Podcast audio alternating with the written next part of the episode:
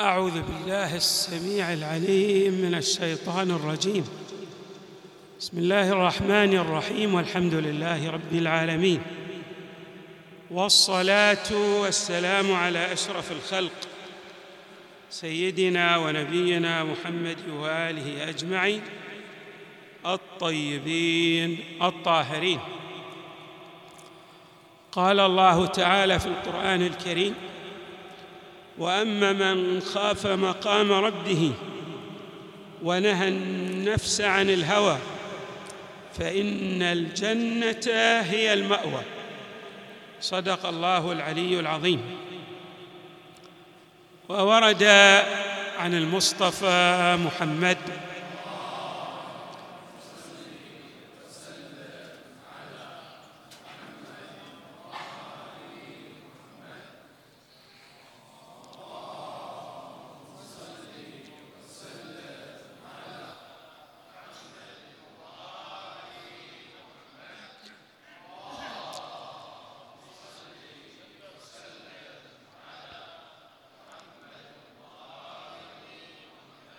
قال من وصايا الخضر عليه السلام لموسى عليه السلام.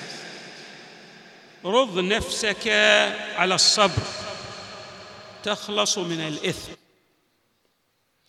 من أهم منجزات شهر رمضان أنه يعلم الإنسان الصبر والرياضة. الرياضة يتصور بعض أنها فقط في الممارسات الرياضية البدنية. هناك رياضة روحية تحتاج إلى تحمل الصعاب أكثر من الرياضة البدنية. ومن راض نفسه في الجانب الروحي فقد ظفر بالحسنى والمرتبة الأكبر والأعظم. وقد استعرضت طائفه من الروايات بالإضافة إلى بعض آيات القرآن الكريم. هذه الرياضة الهامة ألا وهي رياضة النفس والروح للوصول إلى مراتب عالية من تقوى الله تبارك وتعالى وبالتالي الحصول على رضوانه. عبرت بعض الروايات عن هذه الرياضة بجهاد النفس وسمت هذه الروايات جهاد النفس بأنه الجهاد الأكبر يعني الأعظم. جهاد النفس هو الجهاد الأعظم. وروايات متعددة وردت بنفس اللفظ أي أفصحت عن الرياضة الروحية بنفس اللفظ أن على الإنسان أن يروض نفسه على طاعة الله تبارك وتعالى. نحن سنستعرض بعضا من هذه الروايات الواردة عن المصطفى صلى الله عليه وآله وعن إمامنا أمير المؤمنين والأئمة من أهل البيت عليهم السلام لأهمية ذلك بالخصوص ونحن توا خرجنا من هذه الرياضة الروحية الجميلة ألا وهي الصوم. والصوم هو الصبر من أعظم رياضات الروح. إمامنا أمير المؤمنين عليه السلام يقول للعاقل في كل عمل يقوم به ارتياض العاقل الأعمال التي يقوم بها تحتاج إلى دربة تحتاج إلى ممارسة ليصل إلى إتقان ذلك العمل وبالتالي فهو حريص على ذلك التدريب المستمر ليصل إلى أوج الكمال فيما يقوم به من عمل. للعاقل في كل عمل ارتياض. ويقول عليه السلام من استدام رياضة نفسه انتفع. يعني متى تحصل على النفع الأكبر إذا رضت نفسك على طاعة الله والانقياد لأوامره والانتهاء عن نواهيه. ويعبر أيضا هو عليه السلام عن نفسه في هذا الشأن وبهذا الصدد فيقول إنما هي نفسي أروضها بالتقوى.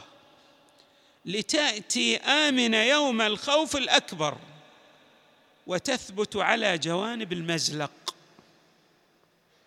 الإمام عليه السلام معصوم ولكنه صلوات الله وسلامه عليه يعطينا إضاءة يكشف لنا اللثام عن جانب جد هام في الاستقامة وأن هذه الاستقامة تترتب على رياضة الإنسان لنفسه إذا أراد أن يسير على الصراط السوي.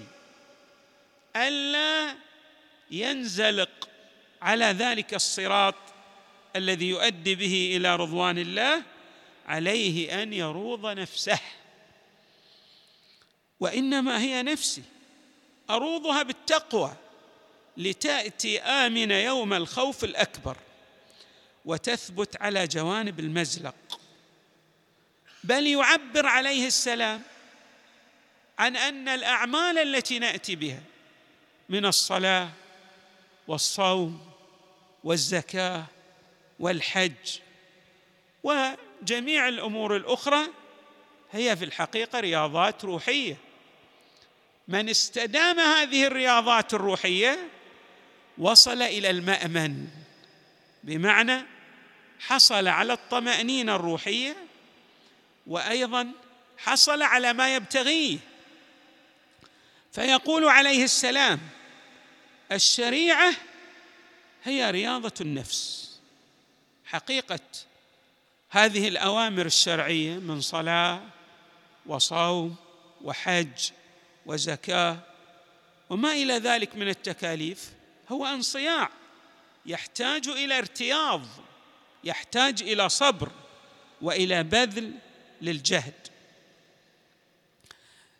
أيضا الإمام عليه السلام يبلور لنا حيثية جد هامة ألا وهي أن هذه الرياضه التي يقوم بها الإنسان المؤمن لا تنفعه وحده بل تحتاج إلى علم وإلى حكمة. العلم يعني يعرف أنه يروض نفسه على وفق المقاييس والضوابط الشرعية. باعتبار لا رهبانية في الإسلام فايضا يأخذ نصيبه من الدنيا ولكن يبتغي فيما آتاه الله الدار الآخرة. فاذا هناك لديه علم وكذلك لديه حكمة ويقصد بالحكمة ها هنا أنه يروض نفسه رويدا رويدا شيئا فشيئا. يعني لا يحمل نفسه ما لا يستطيع أن يطيقه لئلا يؤثر عليه ذلك الحمل الثقيل فيرجعه القهقرة إلى الوراء الإمام عليه السلام له تعبيرات. من أهم هذه التعبيرات قوله عليه السلام. لقاح الرياضة دراسة الحكمة وغلبة العادة. بمعنى أن الإنسان يتعود الخير يتعود الطاعة. والإمام له قبل أن نعرف هذه كتب التنمية البشرية الحديثة ككتب ستيفن كوفي الإمام عليه السلام له كلمات جد جميلة ورائعة في ترسيخ العادات في نفس الإنسان. العادات الحسنة والطيبة من تعبيراته يقول الخير عادة. فعود نفسك على فعل الخير. لأن الإنسان إذا اعتاد شيء رسخ جذوره في كنه وجوده. ويقول عليه السلام أيضا في وصف أتباعه الذين يريدون أن يتبعوا عليا عليه السلام يقول فيهم إن استصعبت عليه نفسه فيما تك فيما تكرهه لم يعطها سؤلها فيما تسره. في بعض الأحيان الإغراءات والنزوات النفسية تحدو بالإنسان إلى المعصية. يعني كأنها تضطره إلى فعل الحرام. ولكن لأنه مؤمن عنده ضوابط وعنده كوابح. من أهم تلكم الكوابح أنه لا يعطي نفسه فيما تسأله في معصية الله. وله عليه السلام تعبيرات جد جميلة ورائعة في هذا الشأن.